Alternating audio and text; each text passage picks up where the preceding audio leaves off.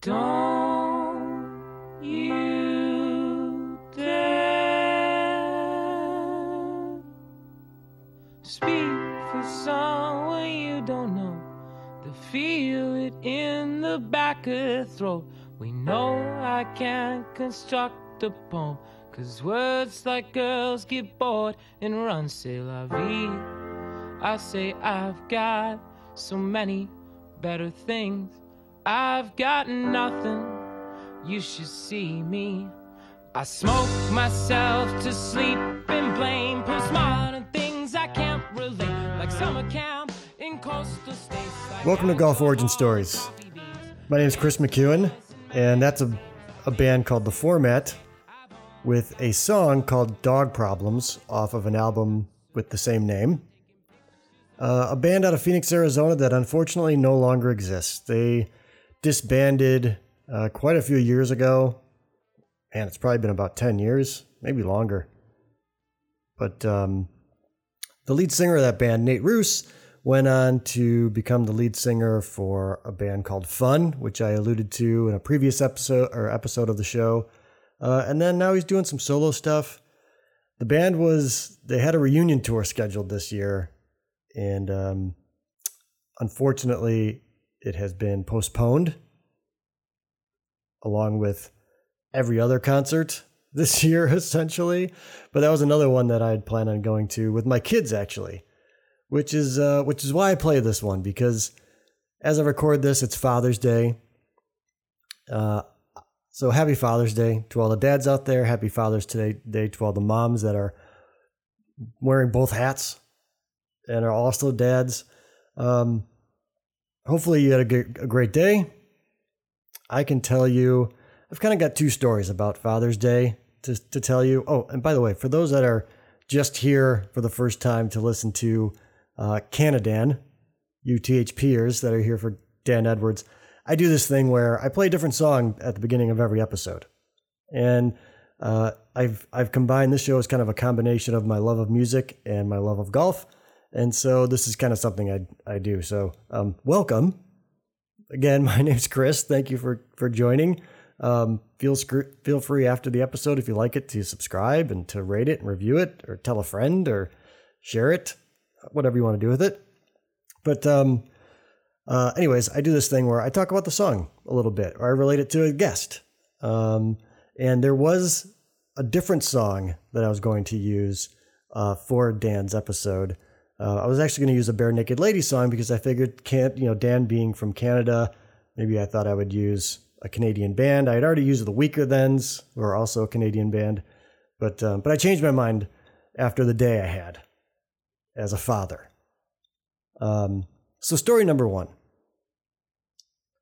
When I was six years old, and I promise this has a this has a happy ending, but when I was six years old, um, my father left. He bugged out. Um, my parents were very young when they had myself and my brother. They were my mom was basically out of high school. She was 18 years old. My father wasn't much older. He was probably 20. Um, but he bugged out when I was six, and my younger brother was about four. So obviously we were we were fatherless for a little while, but then a man entered into my mother's life named Scott McEwen. And I call him dad now because Scott McEwen stepped into that role and earned that title. So when I speak of the man who left, I tend to refer to him as my father. But my dad is Scott McEwen, and we call him dad. And I love my dad. And the things that he has sacrificed throughout his life, the man drove, he was a mechanic, and we lived in a small town outside the city of Chicago. Uh, and he drove an hour one way just for a better job. And so that was that was 5 a.m. wake ups, so he could get to work by six, spend the day there, be home by seven, basically, because he would wait for traffic to clear out a little bit before he came back home. And so, um, yeah, so just kind of, I just wanted to give my appreciation to my dad for the for for what he did for us and for what he provided. And and it wasn't an easy transition for me. Um, I still had some, for whatever reason, uh, some allegiance to my father, and um, so it was a rough go at the beginning, and uh, and I, I resist a little bit. I think maybe that's just part of my nature is to resist that kind of change. Um, but I was a kid and I was probably confused or whatever. But um, but he, uh, in my eyes, for whatever reason, as a child, he he earned his keep um, to the point that I now have his last name.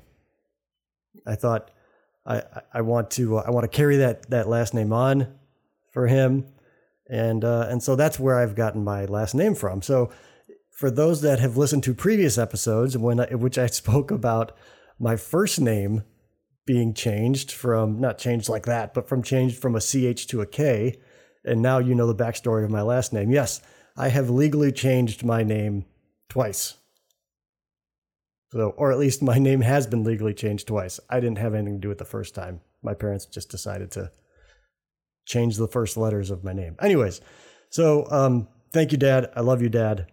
Um, I will for, forever be grateful. Um, you know, some of our differences still exist uh, with my dad and I, but that doesn't affect our relationship at all. We have we have great conversations about most things. Um, we love each other we're very supportive of each other. Um, and unfortunately, he's one of the reasons I look forward to my Arizona trip, obviously, every year, which this year is, is more and more looking like will not happen, at least as scheduled. Hopefully, I can get there, get out there later, but I will miss him terribly.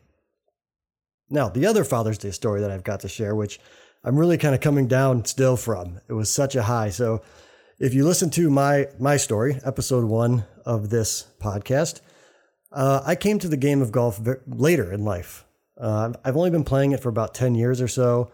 Uh, I quickly fell in love with the game, but I was in my early 30s, and uh, I also, coincidentally enough, had kids as a younger man, um, and so I didn't really see like I didn't bring my kids with me to the golf course necessarily, um, because I was also a divorced dad. So uh, the time I spent with them was what they wanted to do a lot of the time, um, or they had other things, you know, other interests that I wanted to support. So for whatever reason, they never really. My son did a little bit of golfing with me, or golf played golf with me a little bit um, here and there, or he would drive the cart and things like that. But it never really took necessarily. My girls, I have two older daughters. Um, they've never gone out with me to play golf. So um, today, as my Father's Day gift, the three of them joined me for nine holes, um, for a twilight round of nine holes. And I have to tell you, it's it was it's the most fun I've ever had on a golf course. Uh, we just enjoyed we we all enjoyed it so much. We all hit some good shots that we high fived over. We all hit some bad shots that we laughed about. Um, my son hit a, like a 45 foot putt with 10 bucks on the line. I, I, I, threw it out there for anybody that makes the putt. I'll give you 10 bucks. And he sunk it. And it was so much fun. And otherwise, you know, we just kind of, it was, it was what, it was everything I'd ever hoped for with a round of golf with my kids. And it was just, it's the best Father's Day gift I've ever received that they've ever given me. And there's some really, really cool things about, you know, my, my daughter's 21. Uh, my younger daughter is 19. My son is 18. But even still, you know, I host this show called Golf Origin Stories, and there in front of me was essentially three brand new origin stories that I would be a part of because the most perfect response at the end of our nine holes um, was the three of them wanted to do it again and wanted to do it again soon. So, I mean, how great is that? It was just the best thing ever. And we just spent two hours, you know, on the golf course, um, listening to music and talking and laughing and just having a really great time. And I just loved every single second of it. And that's why I played this song. So that's ultimately why I changed the song from Barenaked Ladies to the format because my kids and I also have a this commonality of my I think my probably greatest influence on them was my love of music. And so we sort of have these albums that I wore out while they were younger and that they basically it's like the the background music of the soundtrack of their youth. Um, and there are several different albums like that. Wilco or Wilco's a few of them. Kings of Leon is another. But Dog Problems by the Format was uh, an album that I absolutely love to this day. It's so good. And so we had that playing while we were out on the golf course and and so we're singing along and we're talking about when different songs were on, where we were and what we were doing and and um and so you know I thought I would play that uh just to kind of reminisce about those moments one more time. So again, happy Father's Day. I hope you had as as good a day that I had. Um, and I can tell you that my kids and I will be out playing some golf again together very soon. And I couldn't be happier about it. Really, really couldn't be happier about it. It's just such a great thing. So now that we've gotten through that, let's talk about my guest. And as some I'm sure new listeners are saying, like, finally. but my guest this week is Dan Edwards. He of the Hackers Paradise fame. I met Dan back, I think it was January now. It seems so long ago. Back in January, um, they were shooting. Um, well, they were they were collecting data for the THP show uh, Range Days. It was James Miles um, and Dan Edwards were there testing clubs and collecting data, and of course, everyone's pal Josh Babbitt, otherwise known as JB, was there. And Josh asked me, JB asked me to come out and, and shoot uh, a trailer for range, range days. And so that's what I did. I spent the day basically running around with cameras and things and flying drones indoors and all that kind of good stuff. Thank you, Club Champion, by the way, for allowing me to do that. Uh, and that's where I met Dan. And recently, Dan has launched all kinds of things. So obviously, he's doing range days with James but he's also started a podcast called Off Course with Rob Miller, which is a lot of fun. And so we talk about all of those things. We talk about his THP origins and his sort of gear, um, kind of nerdery origins and how he got involved in that sort of stuff. And then, of course, we talk about his own golf origin story. So, with all of that said, let's talk to our pal, Dan Edwards. All right, Dan Edwards, you are uh, you're Canadan, not Canadian, but you are Canadian. Let's just confuse everyone right from the start, right? Yeah. Some so, people think it's a it's an autocorrect gone wrong. right, right. Um, but you're Canadan on Twitter and in the THP forums as well, right? You're like yeah. a you're a big deal on that thing, right? I don't know about that. um, I, am actually doing really, really big work on my Twitter right now, trying to be more relevant. I bailed on it not uh, a couple years ago. It just got a little bit too heavy for me. Um, well, what, what happens is when you get a when you start a podcast, right? You have to kind of you have to do those kinds of things. Yeah, like so it comes I, with the territory. I got super into the THP community. We have an awesome forum community over there that it it's hard to it's hard to not jump in and just be sucked in for hours. And I think the same kind of thing happens with social. Once you get wrapped up in it, you just want to go, go, go. So I kind of put it on the back burner. But yeah, like you said, now that we have a, a little bit more of an outward audience, I definitely wanted to connect and be a bit more relevant outside of just you know THP's YouTube and uh, our forum. Yeah, but yeah, so the show that I re- I'm referencing for those that don't know, you you guys have just started off started a uh, a new podcast called Off Course, right, with uh, Rob Miller. Yeah, it's we're eight episodes in already, which is crazy. We're about to record our ninth here uh, on Thursday. it's okay. amazing how fast time goes, but and yeah, it's, it's been a blast. What's fun to me, so um, you know, I'll listen to the show and and I'll I'll laugh along and giggle along because, um, but then it when it shows up on Twitter when you guys have these ridiculous debates, which are just the best. um, so let's just get a few things out of the way, right? So you are you apparently are you're pro egg on a burger. I, right? I think I, my argument is if you're at a new place that you're not familiar with and there is a burger on the menu with an egg on top, you absolutely have to get it. Okay. I've never had such a thing. You've never had a burger with an egg on it? Never in my life. So basically, it's like a perfect marriage between breakfast and dinner. It's just a, it's a celebration. do you is that all you get on it? Or do you get other like do you get like Yeah, I mean, you Like- could do tomatoes, uh, Okay. lettuce, cheese. You, you like, can do put whatever you want on them. with man. it or anything, or is it Hon- just like, Honestly, if someone were to say, "Do you want to throw a hash brown patty on this already gargantuan burger you're about to digest?" I'm going to immediately say yes. Like lay it on me, and I want fries on the side because I clearly have no care in the world for the quality of health I'm taking into next week. right? Once once you agree to an egg on a burger, it's like you, you know the horse is out of the barn. You're like whatever, it doesn't matter. yeah, right. And then the other one that I saw, which it's just the best because I've had this. These are the conver- These are the debates that you have with like your pals, like on a golf course. Like Right. somehow or whatever these things show up. The um the ketchup debate. Oh, jeez. So this is the joke that's kind of running around right now with me and Rob. I think we might actually have more success as a food podcast because everyone gravitates towards these. And in my defense, nothing I do is all that crazy, but this man is adamant that you can only put ketchup in the pantry. You must not refrigerate ketchup, which I don't know.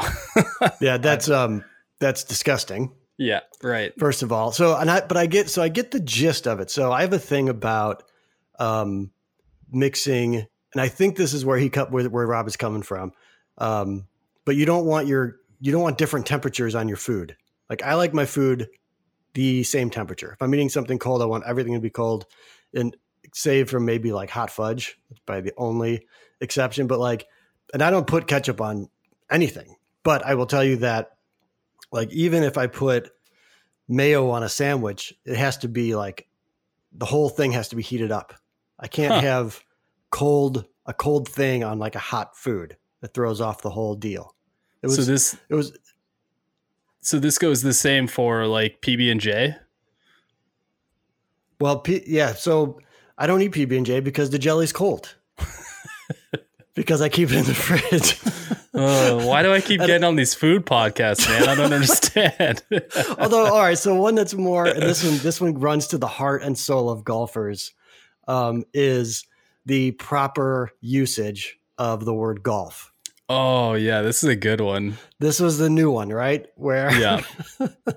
all right, so there's, and I don't, I see. Here's where, here's where I'm terrible at these sort of things because, um, for the most part, like, and I've done. So I spent a, in a previous life, I did a ton of proofreading and editing and all these sorts of like, you know, document editing stuff. And, and so I think now that I'm kind of retired from that, I don't have the energy anymore to just really care because it, it'll, it, it'll just drive me crazy. But I, I, I get it. I get it. But then I just like, what, whatever. If you want to say that you're going golfing, say you're going golfing, whatever. I don't know. It doesn't, But there are like there are a group of people who are genuinely Mm. bothered by the idea of someone saying they're going golfing. Like you you are Oh, yeah. legitimately not serious golfer if you refer to it as golfing. And I'm like, I'm I'm I don't even know how old I am, 35 this year. And I, I don't think I've ever really heard a full argument towards this before. And it became relevant to me lately. And, and I just started laughing. I'm like, you know what? This kind, so- kind of sounds fun. I'm going to start doing that. I'm going to start really pushing my boys to say, you can't say that anymore, bud. You have to say, we're going to play golf. You can't say Right. golfing. You're not a real golfer. right. But the reality Right. is, most people are like, you know, who cares? Yeah, it's like, oh my god, if the, if golf could just for a minute just get out of its own way and just let people say the word golfing, it'd be great. But we fine. we've done a pretty impressive job over the last couple centuries destroying the English language, right? No one's getting mad when you say I'm gonna go instead of I'm going to go Yeah, right, right. golfing. I'm gonna go golfing. There you go. That's right. That's right. So the other the other show that you host, um, which I was sort of kind of a little tiny part of, um, is Range Days. Yeah. Yes. which is awesome. Which I don't think there's anything else. I don't. I, it, there's nothing else I think on that I've seen anyways on the internet um, that is doing that kind of thing where it's just a full breakdown of of equipment. You know, for I mean, you know, you guys talk about you guys will talk about a set of irons um, or a driver or whatever it may be for you know an extended period of time, forty five minutes, an hour, or something like that. Yeah, I would talk about it for an hour. I think people get pretty bored and, and bail after about 35 minutes. So we try and keep it under a half hour. Most times we're talking about more than one iron, more often yeah. than not. It, yeah. Well, every time it's within the same iron company and the basic lineup. Uh, but yeah, range days was, it was actually something we put together last year, myself and JB over at THP. We said, wouldn't it be fun to go and just hit all the equipment, all the drivers on the market, and we'll yeah. we'll hit them with stock shafts, and we'll kind of neutralize a potential variable of doing it on different days. And let's not just take what I'm doing with the clubs. Let's talk about the clubs itself. Let's talk about the tech that's involved, and then use my experiences as kind of a a reference point to is this product really doing what it's supposed to? And that was the exciting part about transitioning into irons this year, and especially utilizing Club Champion yeah. Um, and I hope all the all the folks that listened to this had a chance to watch our intro video because that was absolutely incredible. Um, the hard work you guys put into that. But this year we got to go to Club Champion in Chicago, which was awesome because we took out all the variables. And by that I mean we used a single shaft in every single iron head. So you get a really good perspective of, yeah, maybe I swing a little bit harder than some people do. Yeah, maybe I hit the ball a little bit higher than some people do. But at the end of the day, when there are 10 to 20 videos that reference my swing and we're talking about tech all the way through and what the intentions are, then you get a pretty good perspective, especially for those who don't have access to that kind of product locally. So it's been a fun process. It is a lot of work.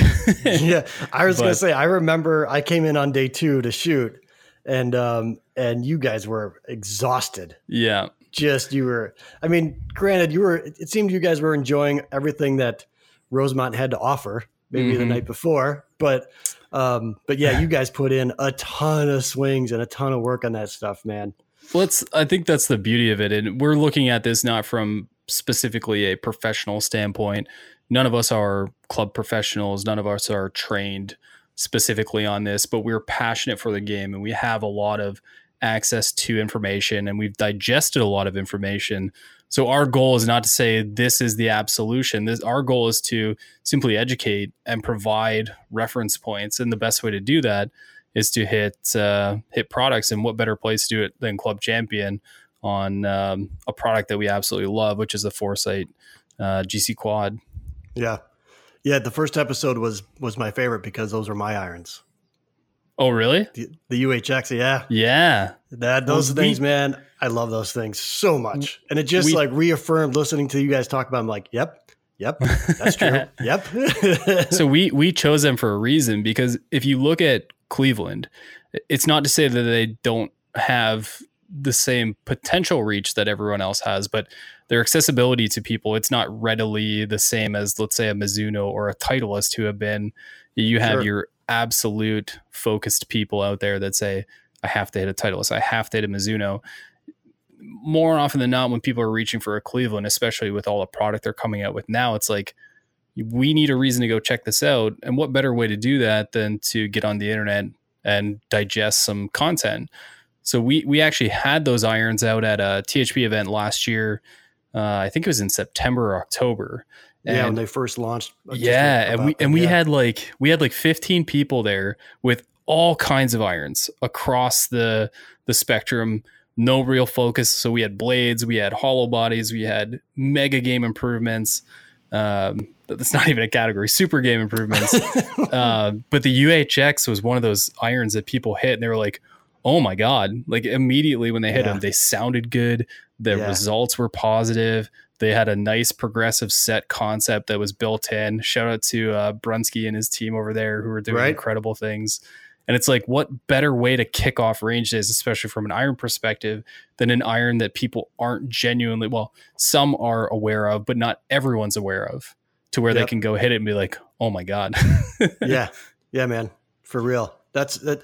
So I got a I got a little sample set early or late last year, and then uh, I got a, a, just a, a, small taste because then it started snowing uh, here in Chicago, so I, I, had to shelve them. But uh, one of the first things I did was was get me a full set because that's nice. They were I was sold on them. Yeah, they're they're fantastic. But um, yeah, one of the I think you hit you hitting the uh, six iron 200 yards is is just the worst. just oh man, it's it's been a really interesting year. I'm I, I'm the last guy to celebrate things I do. I, I'm not a big fan of that. I, I think that golf is more important from an enjoyment standpoint than a success standpoint from a score perspective.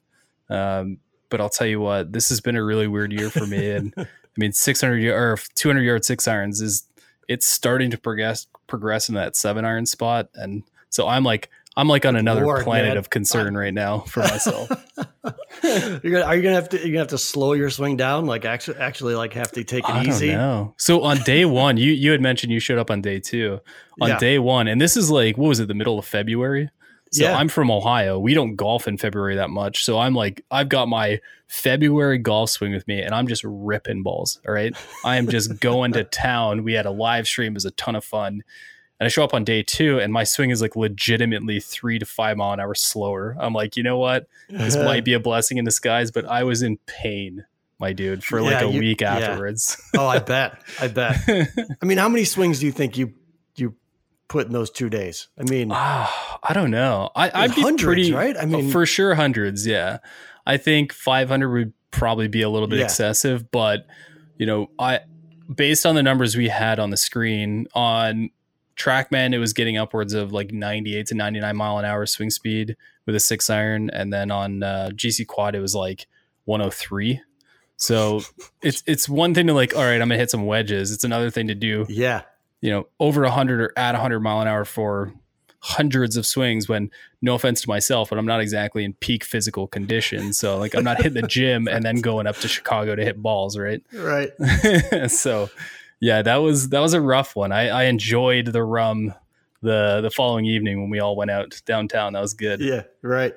So where did you where did your kind of your gear nerdery sort of begin?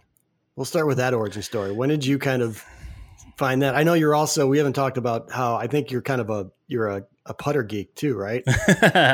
um, not as bad as most. I'm I'm obsessed, genuinely obsessed with finding the perfect putter. Um, so it's not so much that I'm like geeking over it, but I love craftsmanship. Uh, I've really enjoyed diving into some of the more boutique brands. I've not bought enough of them or bought in, bought into enough of them because like it's a big leap to do that, especially yeah. when you know there's they're Instagram famous, but are they really famous from uh, from a market standpoint? The argument would probably be no. Right. Uh, and right. once they are, it's you know you get into Tyson Lamb and oh, I'd love to try that putter for thirty five hundred dollars, no problem. right.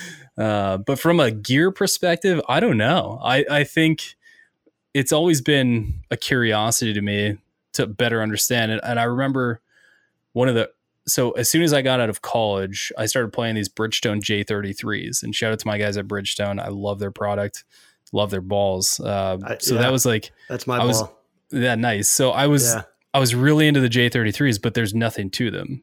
Sure. And then I started getting involved with these online communities and debating and THP, you know, obviously sucked me in the the way that they really drive people into their site because there's a lot more than just golf that's being discussed there. It's yep. a genuine community feel. And I remember back in that time, I'm pretty sure TaylorMade burner 2.0 irons were like the hottest of hot. Uh-huh. So I'm like, oh, I got to buy those irons. So I bought them. And I'm like, anyone who's had a burner 2.0 knows what it's like to hit a flyer with that. I mean, you'd be lucky to stop at 200 yards with a six iron. We're talking like 240 at this point. Yeah. You know, it's just like out of nowhere, you just blast one, and suddenly it just like clicks in my head like technology is effing cool, right? I want to know more about how and why. Uh, but I'm also a high spin guy. So every time a new product comes out, I want to know where is the where's the CG? How much spin is there? Hmm. What is what is driving this technology? Even though I'm typically in a player CB profile, I still am so curious about these companies that are coming out. I know we had talked uh, in Chicago that day about the King Forge techs from Cobra and how yeah. uh, fascinated I was by them at the time, being able to create that hollow body profile while also making a club that sounds unbelievably good. Yeah. It's like, you know, the marriage of two perfect worlds. So I don't know. It's just kind of grown. It started, I would say, probably in 2010. and has really just ramped up and never really stopped. so what's what's the what putter is in the bag right now? Is it the closest God. you found to perfect, or do are you swapping things out all the time? So so I'm gonna catch a lot of grief. Uh, I'm gonna make sure all my boys watch uh, listen to this. Uh, so I have a Scotty Cameron Super Rat in the bag. okay, yeah, Um, I've had it for a couple years now.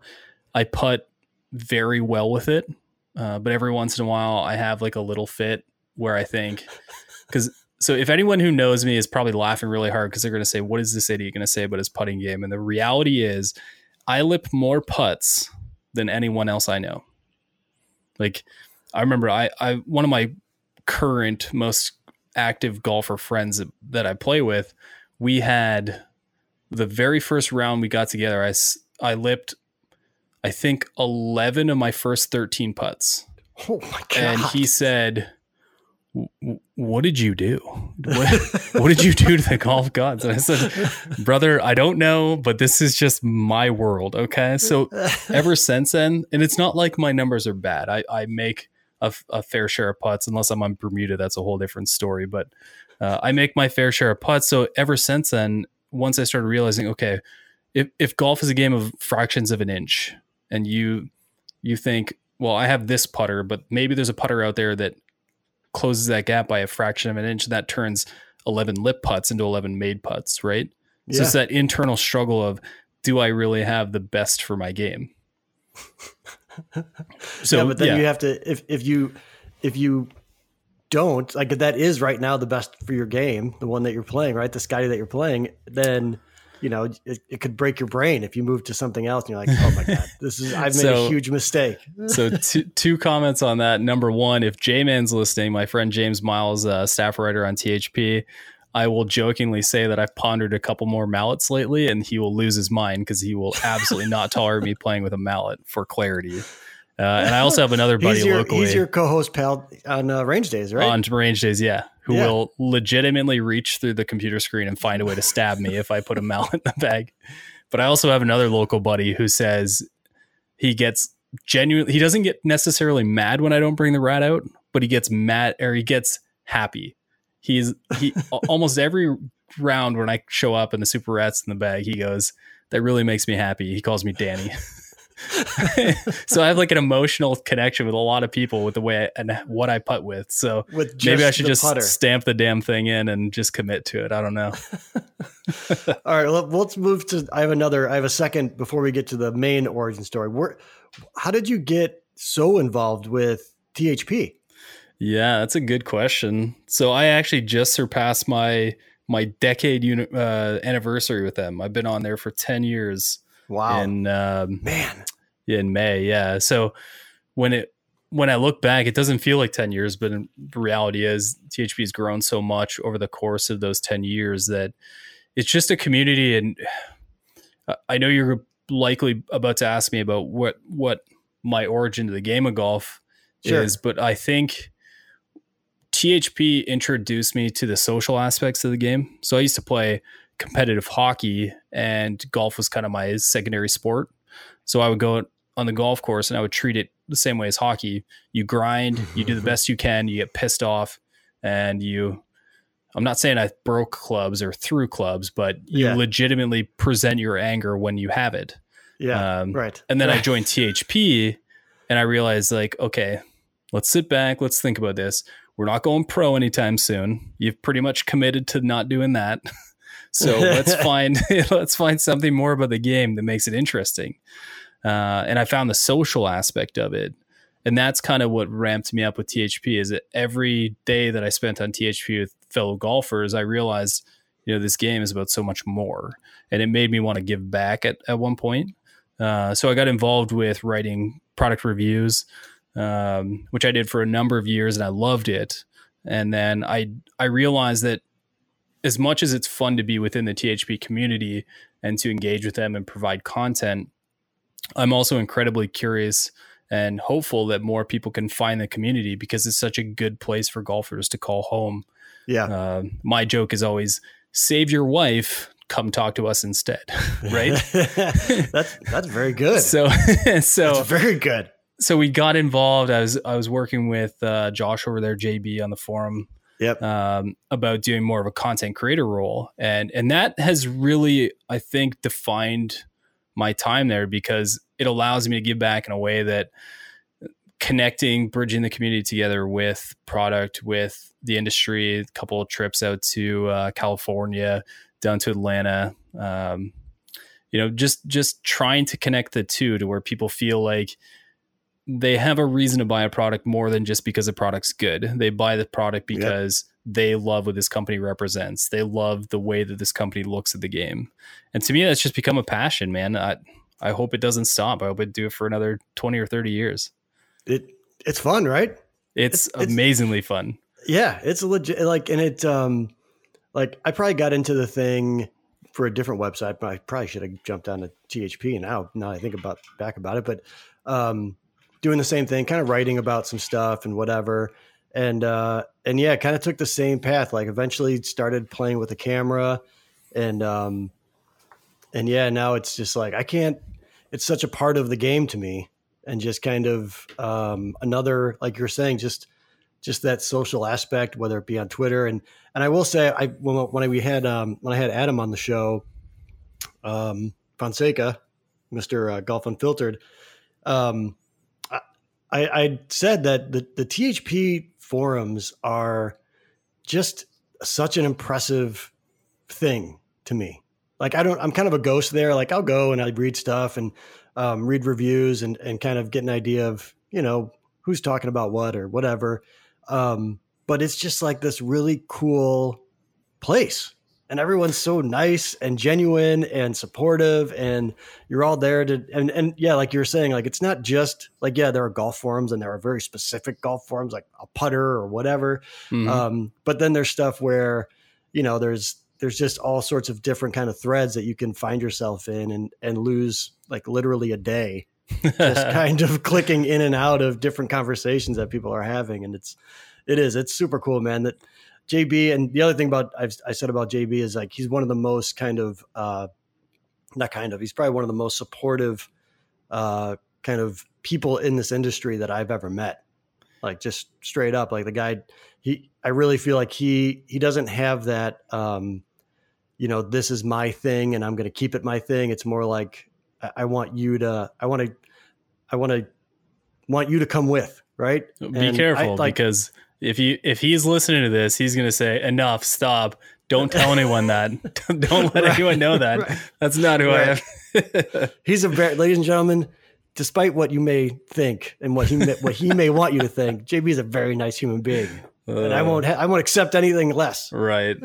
well, you know, I, I think we call it THP, but at the end of the at the when you break it down, it's the hacker's paradise, and we yep. we have a genuine passion of keeping it that way the idea that anyone who plays the game, a hacker, anyone from someone who doesn't keep a handicap because it's too high to someone who doesn't keep a handicap because he can't win any money games as a plus five. You know, it doesn't right. matter what right. kind of golfer you are. There's a place on THP for you, and there's a, an atmosphere that you are free to ask any question you have, and it's not going to come back to you negatively. I, I see all yeah. the time on social or on, and I'm, I'm not going to put anyone else on blast, so I won't. I, I'm that's not my play. But people would contest it like, oh, we've read this a thousand times. Oh, yeah. how do you not know the answer to that? More like, hey, you know, there's some great content here. Go check it out on this in this thread. Yep. Or yep. they take the time and say, you know what? I'm going to give you an answer right now because you look new here. You look interesting. Let's let's educate you and provide you with the information you're obviously looking for because at one point we yeah. were all there right? So yeah. that's, that's what, yeah to me that's I, I, think that's a that's a great point is that um i mean god i'm i'm a professional bad or dumb question asker. I mean i do it on the show every week. But um but yeah like there that doesn't exist there. Like either like you're saying someone will point you to the answer or someone will be like or many people will be like oh yeah there's this and this and this. And that's that was one of the ways in fact when i first went on to the hackers paradise forums that i lost a day of productivity in my life because stuff, yeah. you just click on you know you click on one thread link and it leads you to another place and you just keep going and going and yeah it's a it's a super cool place and Yeah, uh, and that, that. that's you know that that has a lot to do with what what you're doing and Rob's doing and James and all you know all you guys are are putting the work in. So Yeah, shout out to all the mods, all the staff writers, um, everyone putting time in on THP, and shout out to the community members who make that place as great as it is. Hope you guys are listening in and giving um, Chris an opportunity. As obviously he's a silent member, but hey, we've always said have- T- THP in your own way, and that's totally fine. As long as you're Yeah. a THPer, that's all that matters to us. I kind of do that. I do that. Well, I just you know I just like to I love to read.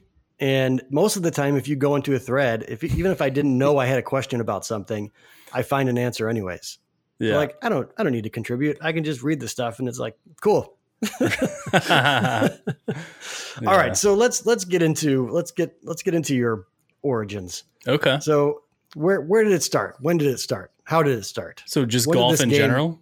Yeah, when did this game grab you and and keep you?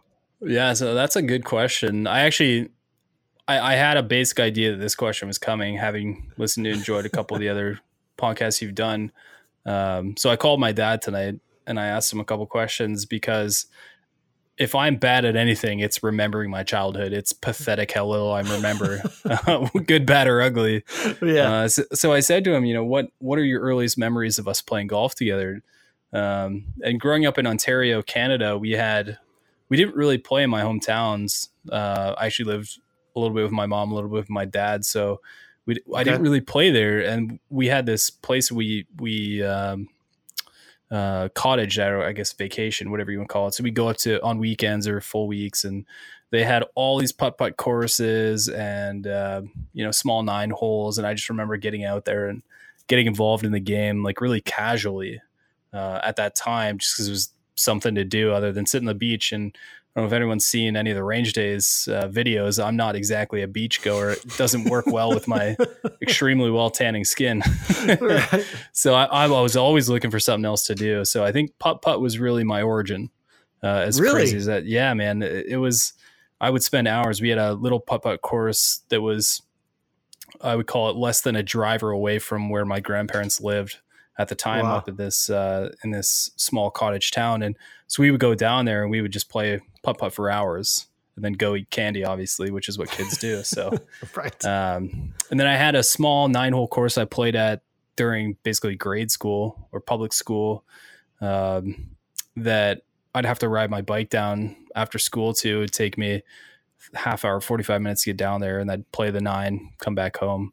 It wasn't really until I got to America where I really invested in the game. We, we, uh, moved on to a beautiful private golf course made by Arnold Palmer and Oh. um, called the Oasis here. And I'm still Okay. a member actually 20 years later, which is kind of cool. Wow. Um, and it, it it was kind of a perfect way to get my genuine love for the game going because it.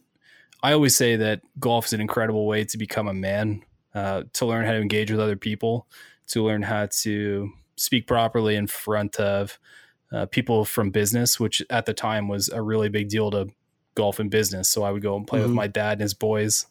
Uh, I still kind of do that from time to time, but it's not not really the same as it was. Um, and yeah, I mean that to me that was that was more the origin than Canada. Canada, my my time during my youth was just more casual play. I always Okay. wanted to play because my dad loved it, and my my grandfather's actually a stick. He's got like a billion hole in ones, I, I, at least a at least a couple, and he's won a bunch of tournaments. Yeah, he's yeah.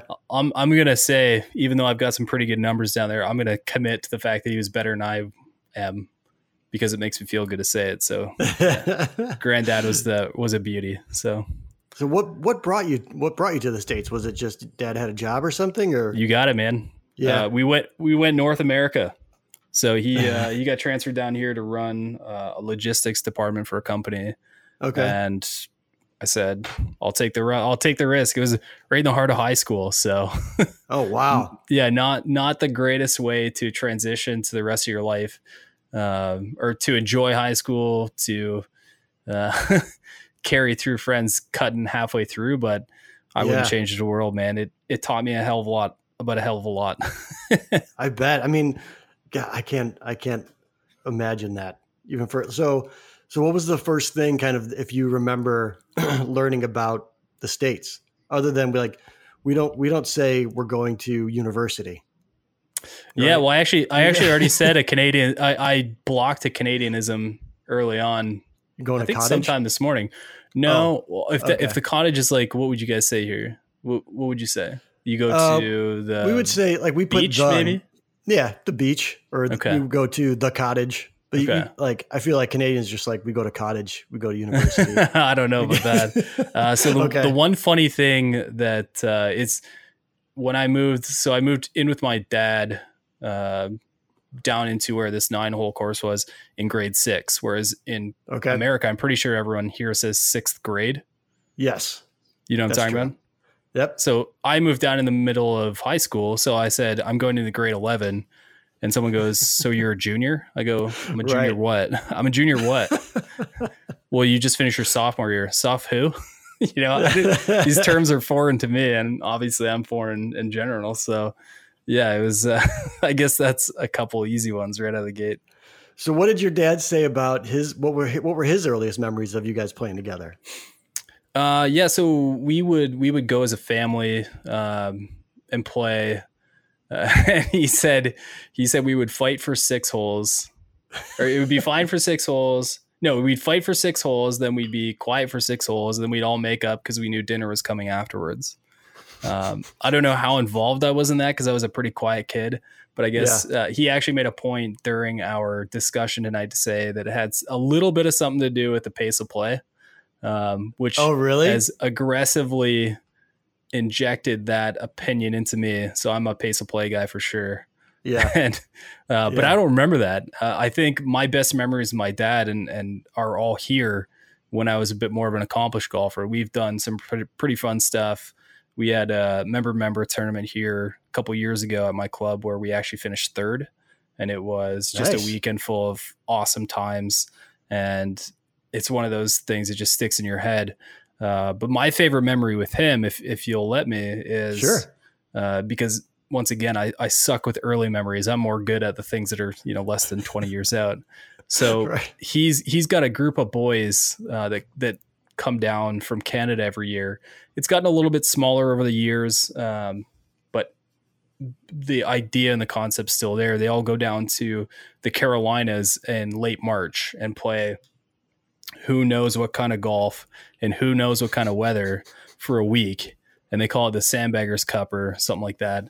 Okay. Um, and about, I want to say seven years ago, he invited me for the first time to go join him and his boys. And ever since, wow. so, I've you're, got like, what, in your your mid twenties, you finally got the yeah, invite. finally caught the invite. so we're talking. I've got an old hockey coach with me. I've got my namesake, my father or godfather with me, whose name my Wow. I'm named after. I've got a guy named Bubba, who's from. He's like my introduction to the United States. He's this you know backcountry dude from South Carolina. Yeah. Uh, his name's Arnold. We call him Bubba. Uh, you know, just this crazy group of guys that get together. The skill is all over the map. The Yeah. interest in golf is absolute. And as soon as you're done the golf, you just go and rip it up, have some pizza, have some drinks, play some cards, wake up the next day and do it again. And Right. that that to me has been so much fun every year going and doing that because that I, I always said that golf can bridge so many gaps. And to be able to go and connect with someone who is, I think, let's say 40 years my senior or 30 Yeah. years my senior, um, without any sort of issue at all. And to be able to speak in a way that is educational for them, you know, be an authority on product and to be able to talk and have them hang on words because I know what I'm talking about. Don't tell anyone, but every once in a while I know what I'm talking about. right. They, for all they know, I'm brilliant. so, yeah, yeah. you know, to be able to do that as opposed to being talked to is such a cool feeling for a guy who is just getting out of college, learning how to, you know, adapt in the real world with people of all ages around them. Um, Yeah. And It's the like cool you part get is, to you get to teach your your like idols almost. yeah, exactly. Yeah. Like I said, Yeah. these are guys that used to open the bench doors for me so I could go bash heads on the hockey rink. You know, they used to teach Right. me everything. Right. And now I'm teaching them a couple of things. And it's, man, it's cool. It's a cool feeling. And that's, I think that's my, part of my passion for the game is just being connected with other people, whether it's 30 years my senior or, you know, 15 years my junior. where we can all learn from each other and and and have this neutral thing in common. Yeah, yeah. I've I've talked about that uh, before, just how even with someone you may not know, like I'll walk onto a first tee and I'll meet whoever I'm, I happen to be paired up with that day, and immediately, like all the barriers are brought down. Any any sort of like nothing else really matters other than we're all out playing golf and and you you naturally root for that person. You know, you yeah. want their putt to drop. You want their ball to to hit the fairway. You you help them find their ball that you know their wayward drive or whatever. It's like it's such a, a unique thing to me. The, the just the game itself. Like there's no other game where I feel like you do that necessarily. Well, as long as they say let's go play some golf and not let's go golfing, right? Right, because right. that's all out the window if they say let's I, go I will golfing. Walk right off this golf course. Don't you dare put that ketchup in the fridge. so when one more question, and I'll, I'll yeah. let you go. Um, you had said that you you were a, a, hardcore hockey player, and you kind of you kind of played golf just to you know until you played hockey again, right? And um, kind of fill the time. So, at what point did the game kind of take precedent over hockey? Was it oh, just a- such a such a good question, and it's not going to paint a pretty picture for Cincinnati. I'll be honest with you. okay. So, uh, so like I said, I played competitive hockey. Actually, what what I did in the United States was I I started playing uh, inline hockey, which is really popular down here. Okay. And so sure. I started playing uh, travel hockey. Got to see some really cool uh, locations around uh, the U.S. We, we we would travel to like Illinois and uh, Georgia and North Carolina, Tennessee. Saw a bunch of places, and I actually played for my college or Miami University here in um, uh, in Ohio. Okay. Uh, and it was a ton of fun, and I love doing it. And the nice thing about hockey, once you have all the product, is it's not as expensive as like golf membership. So, right when I left college, golf was kind of on the back burner due to finances, and that's just kind of the way it goes. So I was playing like rec hockey and it got to the point where I was playing I was playing two sessions of inline and a session of ice every week, right? Or every every session wow. I would have like three things I was doing. So I was playing like multiple yeah. days a week. And within yeah. 2 days I had a guy cross check me in the back into the boards. I had a guy knee me, which is one of the most dangerous things you can do. Yeah. And I had a guy determined to fight me on the rink. and I was and I sat back and this is like and I remember this because it was in it was in I think late April. So golf season is like just ramping up. And I came home to my wife and said, "You know what? I am not throwing away a golf season because some scumbag needs to make a point. I don't wow. care about hockey that much." So yeah. I quit it all right then and there. I still love watching it. I'm still passionate about uh, yeah. enjoying the NHL and all it has to offer, but from a sport perspective, I recognize that golf's something I can play for the rest of my life whereas hockey it definitely has a shelf life Sure. So sure. cool, man. This is fun. yeah. This is Heck a lot yeah. of fun for me. Hopefully it was fun for you, but I, I mean, I liked it. Yeah, so, buddy. All right. Go ahead. Oh, I was just going to say, I, I, feel like uh, I've just been abusing your time by answering questions. I'm used to asking them. So this is great. I love it. I got to right, know, so, man. Chris, what's your favorite drink? Right now, I'm drinking, um, well, what kind of drink? Be more specific. No, I don't need to be specific. I'm not asking what your favorite Gatorade is, brother. right now, right now I have th- probably my favorite drink, which is a Manhattan. Okay, classy. Yeah. I, I, think all your listeners knew you were pretty classy, so they probably expected that, right? Right, right. They okay. they know that I'm just a, a classy, functioning alcoholic. Should why, we all why, be so lucky, right? That's right. Otherwise, you know, I I I don't know. I just there's something about man, I don't know what. I mean, what's your favorite drink? What, what oh we... man, I've been a rum guy for a long time. There's something about yeah. So I, I, was always a captain guy, and then I found uh, okay. Bacardi. Bacardi Oakheart is like my lover. Okay. And if if honestly price was no issue, I would drink Crown XO every night of my life. Crown Crown Royal XO is like cheating the world of, with deliciousness. Okay, but the, the Bacardi card is amazing, but I'm pretty sure, and I, I don't have validation here, but I'm pretty sure they discontinued it. So I will be fighting someone. You oh, guys don't yeah. hear me on the internet for a while. It's because I'm in jail for fighting Bacardi. I'm, I'm not sure how that's going to go or where I'm gonna go about doing that. but I'm I'm hot on their tail trying to figure out what happened.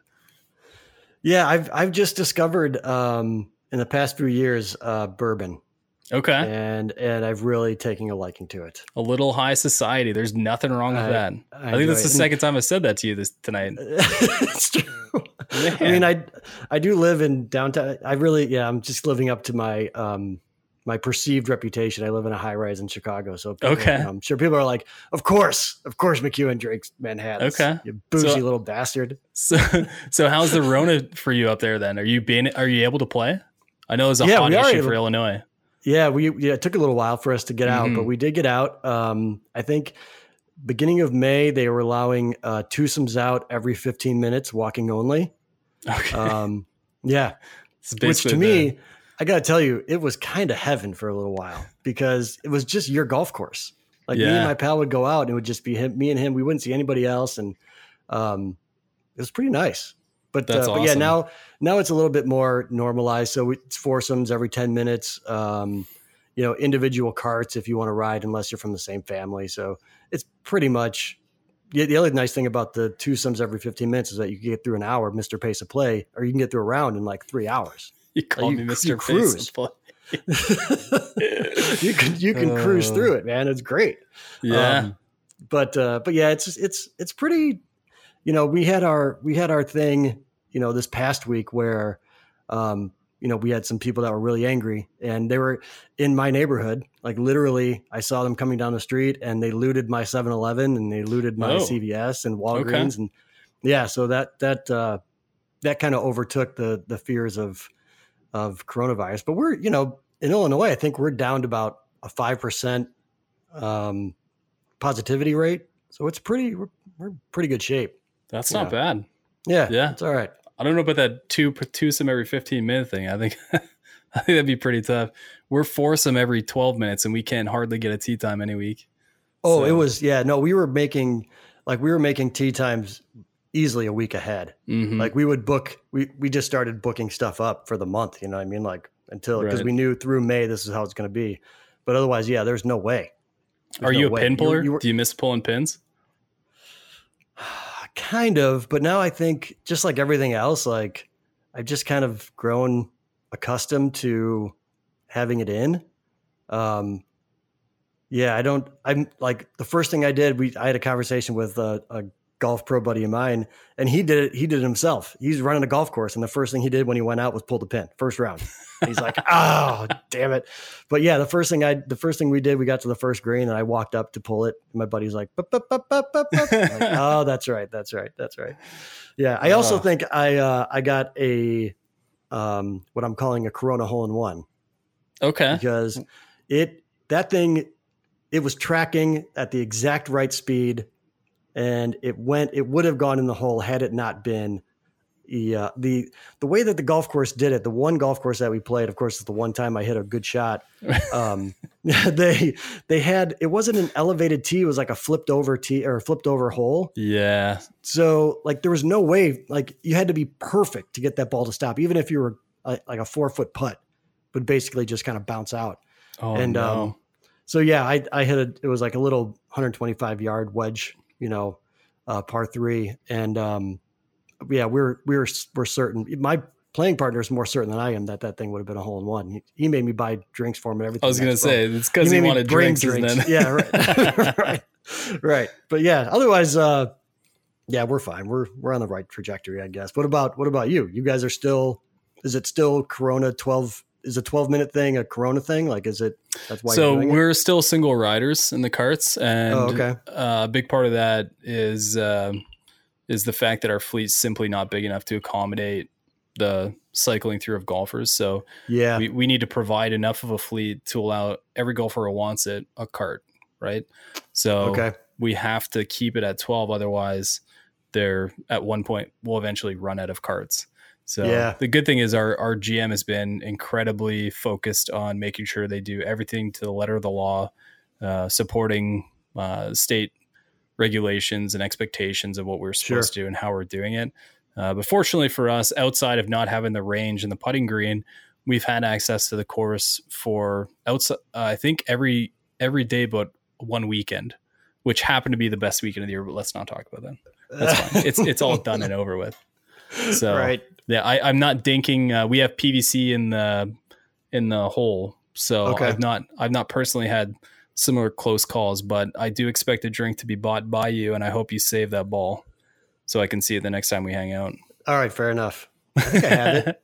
I think I have it somewhere. Oh, you better put that thing in the wall, man. I I believe you. I'm 100 percent with your playing partner. See? let's call it. Let's why- call it a one All right, fine. I'm not going to argue. because I got none of them, dude. If everyone else can have one, that, I'm good with it. right? Yeah. I, it was funny because as we're watching that ball track to the hole, literally the first thing I said was, "Oh no," because I knew it wasn't. It wasn't gonna. You know what I mean? Like, of course, of course, Yeah. this is gonna happen, right? I read But, something um, on golf.com this morning that said was talking about the times that hole in ones don't count, and some of the samples are like taking a breakfast ball, um, Oh, yeah. you know, putting one in the water first, Yeah. then doing it. I'm like, could you imagine the feeling? Which is I why I that. refuse to hit two. Every once in a while, I'll pull one out and I'll say, "Good if it goes, boys," but it's obviously a joke. Right. Uh, but man, you you just don't take two on a par three at the No. risk of it, right? no, I, yeah, I saw a dude um, playing with strangers. Two two brothers, I think they were. I didn't know them, um, but yeah, someone took a second ball on a par three, and he like he shanked his first one, went directly into the water. Didn't even go, you know, might have got off the tee box, and he threw another one down and didn't really hit it that well. It hit it kind of short, but sure enough, man, that thing rolled in and dropped, and uh, No we didn't know what to do. We're like You celebrate, man. Put Good- that thing in the wall. Hole in good three. par, man. yeah. Like Freddie Couples at Sawgrass. You remember that? Back That's in the right. 90s? That's right. Heck yeah. Yeah. All right, man. I'll let you go. So you're you're you're the host, co-host of Off Course with Rob Miller. Um, any available anywhere podcasts can be found, right? Yes, sir. Yep. Including on the hackersparadise.com.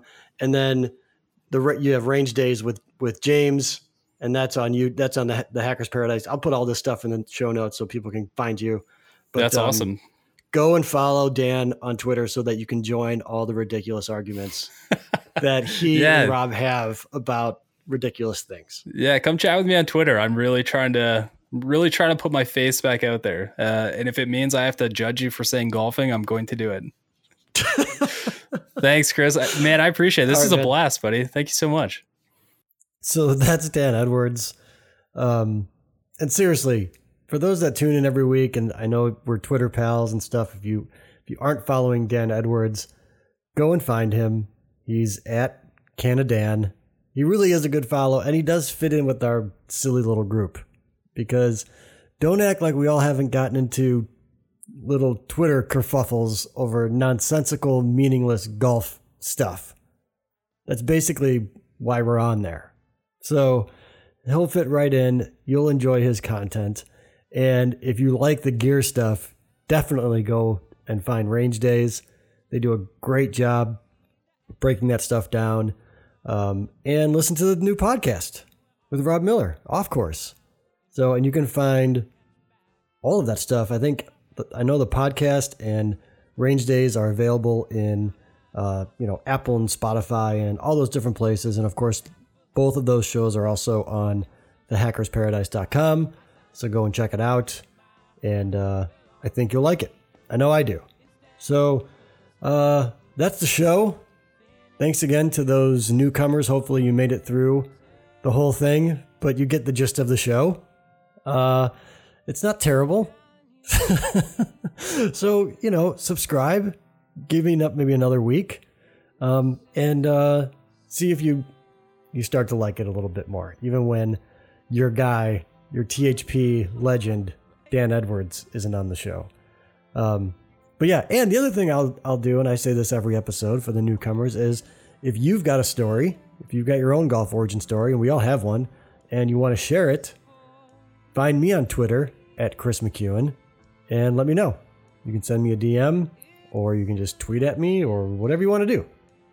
Um, and we'll work on getting you on the show because uh, I love to hear the stories. I love to talk to other golfers. It's uh, it's fun for me, and then I think people do enjoy hearing the stories. A lot of times they can relate to it. A lot of times it's you know it's something totally different than what they've experienced. So, um, yeah. But with that, I will say goodbye for another week, and I will leave you with just a little bit more of Dog Problems by the format It's a very, it's a bit of an uneven song, so it sounds a lot different than it did when you heard the beginning of it. But nevertheless, it's an excellent song, an excellent album. Highly recommend it. Go find it. I think you'll like it. And I will talk to you next week. Thanks again always be here for me. E is for everything, even when we see it through. C, C is for seeing through you. You are a fake, which brings me to A. Because, because you always run away. I never finish phrases I misspell. Up in arms, a prison cell. When I said I hate what I've become, I lied, I hated who I was. So when you start to wonder about the pain in my throat, well, don't you ever.